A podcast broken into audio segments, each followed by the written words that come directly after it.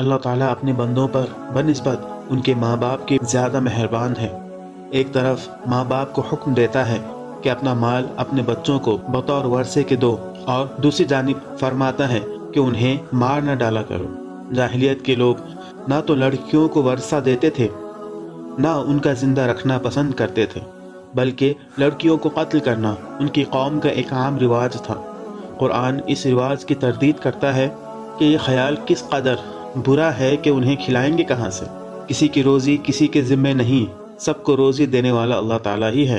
الحمدللہ رب العالمین، والصلاة والسلام علی نبینا محمد خاتم الانبیاء وسید المرسلین وعلی آلہ وصحبہ اجمعین، اما بعد۔ رب اشرح لي صدري ويسر لي امري واحلل عقدة من لساني يفقهوا قولي۔ السلام علیکم ورحمۃ اللہ وبرکاتہ۔ میں محمد عامر سورہ بنی اسرائیل کی تفسیر کی سیریز لے کر حاضر ہو چکا ہوں۔ آج انشاءاللہ تعالی آیت نمبر اکتیس کی ہم تفسیر پڑھیں گے۔ آئیے تفسیر کی شروعات کرتے ہیں تلاوت کلام پاک سے۔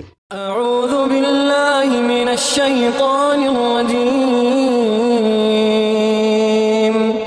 بسم اللہ الرحمن الرحیم۔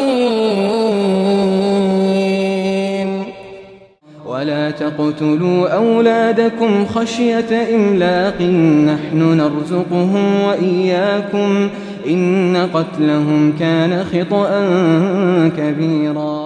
ولا تقتلوا أولادكم خشية إملاق، اپنی اولاد کو غریبی کے ڈر سے قتل نہ کرو، ہم انہیں بھی رزق دیں گے اور تمہیں بھی۔ إن قتلهم كان خطأ كبيرا، در حقیقت ان کا قتل ایک بڑی خطا ہے۔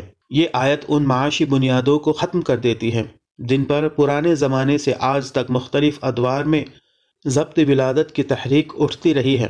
غریبی کا ڈر پرانے زمانے میں بچوں کے قتل اور اسقاط حمل کا وجہ ہوا کرتا تھا، اور آج وہ ایک تیسری تدبیر یعنی منع حمل کی طرف دنیا کو دھکیل رہا ہے۔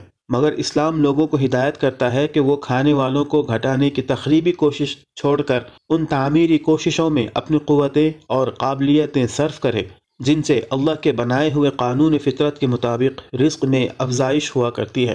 اس آیت کی روح سے یہ بات انسان کی بڑی غلطیوں میں سے ایک ہے کہ وہ بار بار معاشی ذرائع کی تنگی کے اندیشے سے افزائش نسل کا سلسلہ روک دینے پر آمادہ ہو جاتا ہے۔